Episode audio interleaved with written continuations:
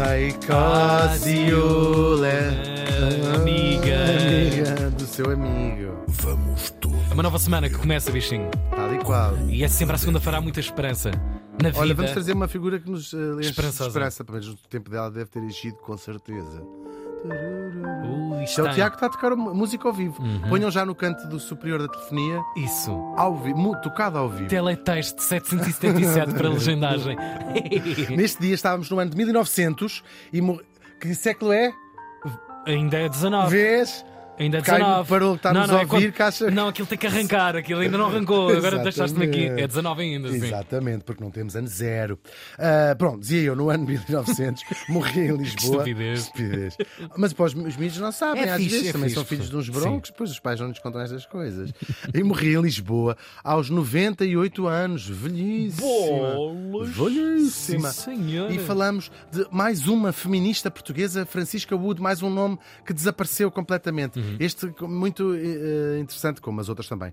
Ana Castro Osório, que nós já temos aqui, já trouxemos aqui, publicou em 1905 um livro chamado As Mulheres Portuguesas.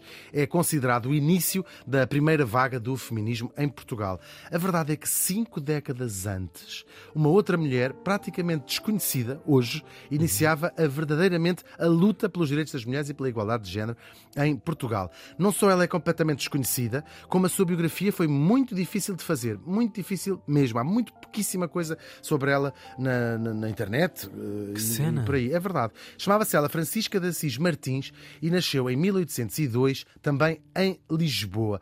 Eu Ainda por cima uma pessoa de Lisboa? Sim, não, mas não havia mais nada. Eu fui, olha, confesso, sabem que eu gosto muito de genealogia, já tenho confessado aqui. Foi por fui procurar este batismo, sabia é que era na isto ia parar? freguesia Uhum. de, de Santos o Velho e descobri uma coisa inédita, para mim eh, tem graça, não sei se tem para mais alguém. Ah, o pai era da terceira, de Angra do Heroísmo, e a mãe era, é que era de Lisboa. Eu não quero É dizer uma nada, estou açoriana, sempre para aqui a portanto. repetir que é açorianos, Eu só açorianos. trouxe isto para, porque achei, achei graça, mas é verdade. O Ai, pai, maravilha. o pai nasceu em, em Angra, sim.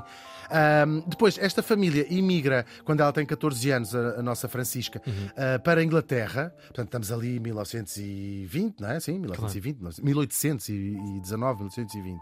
Em Londres, não sei bem que- que- em que meio que eles fizeram em Londres, que, que meio frequentavam. Sabemos que a Francisca vai casar lá em Londres com um aristocrata, e daí esse apelido Francisca Wood, era o apelido dele, William Thorold Wood, chamava-se ele. Era um, foi professor de música, era compositor, também foi editor. Vinha de uma família com, com membros ah, bastante ah, notórios e, e até já gente muito ligada também aos, aos inícios dos movimentos ah, socialistas e tudo mais. Dois dos irmãos deles foram famosíssimos ornitólogos. Uau. Ah, engraçado, uma família bem, bem, Sim. bem gira. Ainda em Londres, parece que a nossa Chica. Eh, estava bastante envolvida também já com as questões sociais, se calhar um bocadinho inspirada até pela família do, do, do marido, ou se calhar a família do marido inspirada nela. Isso a gente Hum. não sabe. Porque é mesmo, não, há muito pouca coisa, muito pouca coisa mesmo. Sabemos que ela visitou prisões, visitou escolas, visitou aqueles eh, bairros onde viviam pessoas mais pobres e interessou-se muito pelas questões da desigualdade entre os homens e as mulheres. A coisa, e talvez até por, por causa da sua eh, prestígio social, não é? Uhum. Casada com um aristocrata, a coisa deu brado e umas cartas que ela escrevia e umas coisas assim. Ok. Sim, sim, sim, eh, sim, sobretudo por ser uma mulher. O que é que, que é esta quer agora? Olha, olha, É olha. verdade. E a questão Sim. chegou ao Parlamento. Entretanto, estamos no final da década de 1850 e eh, eles voltam para Lisboa. Vem a, a- a- Francisca, o marido e Uhum. dois filhos que eles tinham. Ah, e cá se instalam, de novo em, em Lisboa. Também não sabemos a razão por que vieram. Ahm, e então abrem uma tipografia luso-britânica, chamava-se assim a tipografia dele. E é lá que eles, é. E é, é lá que eles vão começar uh, a publicar. Ela cria a revista A Voz Feminina, que nós já temos aqui de falar de outras uh, mulheres que tiveram jornais ou mulheres que, que escreveram para jornais. Temos trazido assim a primeira jornalista. Sim, a primeira... sim, sim, Esta. Voz Feminina tem uma, tem uma particularidade. Era um semanário e era não só dirigido por uma mulher, porque ela foi a sua di- diretora, era feminista, ou seja, abordava temas sobre o feminismo. Uma verdadeira originalidade. De tal maneira que é considerada a primeira publicação feminista na Europa. Europa. É incrível, é incrível mesmo. Também teve. Isto durou mais ou E menos. não se fez por anos. menos, onde a própria era dona da gráfica. Tudo, sim. Vai, o E circuito todo. É verdade, é verdade. Ah, Isto dura mais ou menos dois anos. E Uhum. o que é que ela faz? Ah, vinha na capa, ah, ao que vinham, que dizia a mulher livre ao lado do homem livre. E depois, ela, esses, nestes dois anos que durou esta publicação, ela depois teve outra também chamada O Progresso. Ela vai escrever, há muitos artigos, claro, sobre eh, temas feministas, que era, era um tema quase inventado da cabeça, porque não era Claro. uma corrente, quer dizer, começava a despontar, mas era uma verdadeira originalidade. Sim, se em Londres ou Paris era já uma Claro, era vanguarda.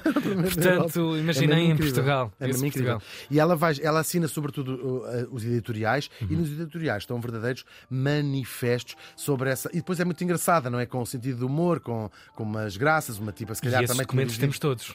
Entre nós, existem existe, todos. existe. À espera de que se faça um levantamento, Claro, um estudo mais. claro. Há- como em tudo, há trabalhos académicos, não é? Mas são, são coisas muito restritas, não há assim uma coisa explicada ao povo e às Pública, crianças, como aberta, se costumava sim, dizer. é claro. Assim, é verdade.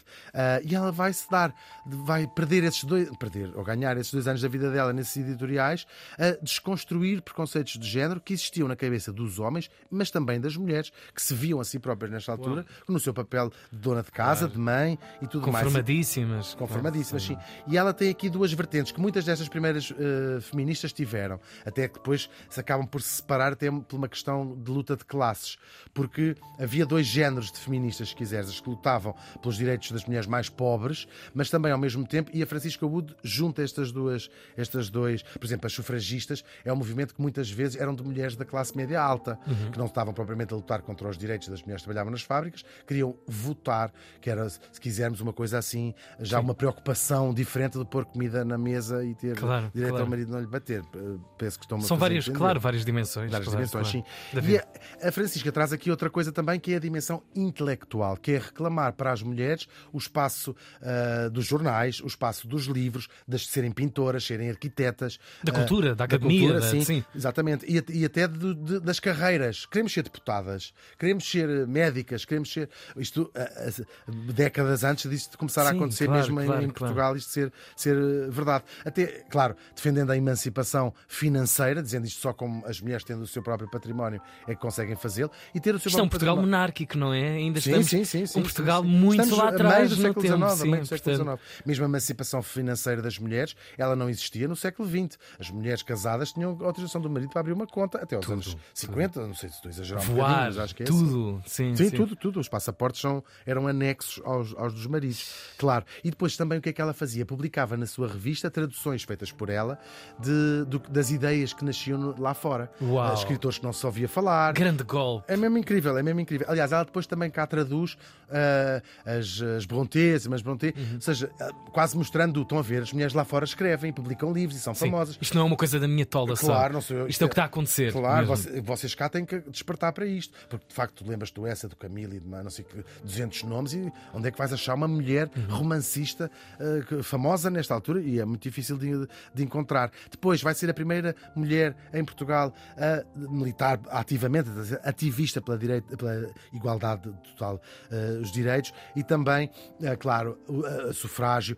Era uma republicana, isto no, no seio da, da monarquia, Uhum, da mas era, monarquia, era uma, uhum. era uma republicana, muito anticlerical, porque achava que a igreja tinha sido usada para defender o patriarcado, e com razão, não é? É verdade. Ou pelo menos para perpetuá-lo séculos em. Sim, a- assim, a, subordinação da mulher, Claro, mesmo até do ponto de vista teológico, Sim, sim. A, a- a mulher ser, a, ser a costela de Adão, isso tudo Uhum. são, ques- são questões teológicas que mexem com a subordinação das, das mulheres, claro. E é também a primeira, como eu já disse, a exigir o direito ao sufrágio feminino, portanto, que as mulheres pudessem votar. Ah, na tal falta que faziam as mulheres romancistas, ela própria escreveu um livro, o seu único romance, chama-se Maria Severn, e eu acho que está, está editado ainda, ah, Ok. não- consegues comprar. Publicou em Maria 1860. Severn. Severn, como fosse um Ok. apelido à inglesa. Mas procura Francisca Wood e encontram Uhum. de certeza. E pronto, ela depois, claro, ah, por ser uma mulher e por andar com estas ideias todas, acaba por ser esquecida e, mais do que esquecida, completamente apagada da história. As feijoadas na ponte são um bom motivo de orgulho nacional, é verdade, mas a primeira publicação feminista na Europa também não deixa de ser, digo eu, a Francisca Wood. Morreu faz hoje 123 anos.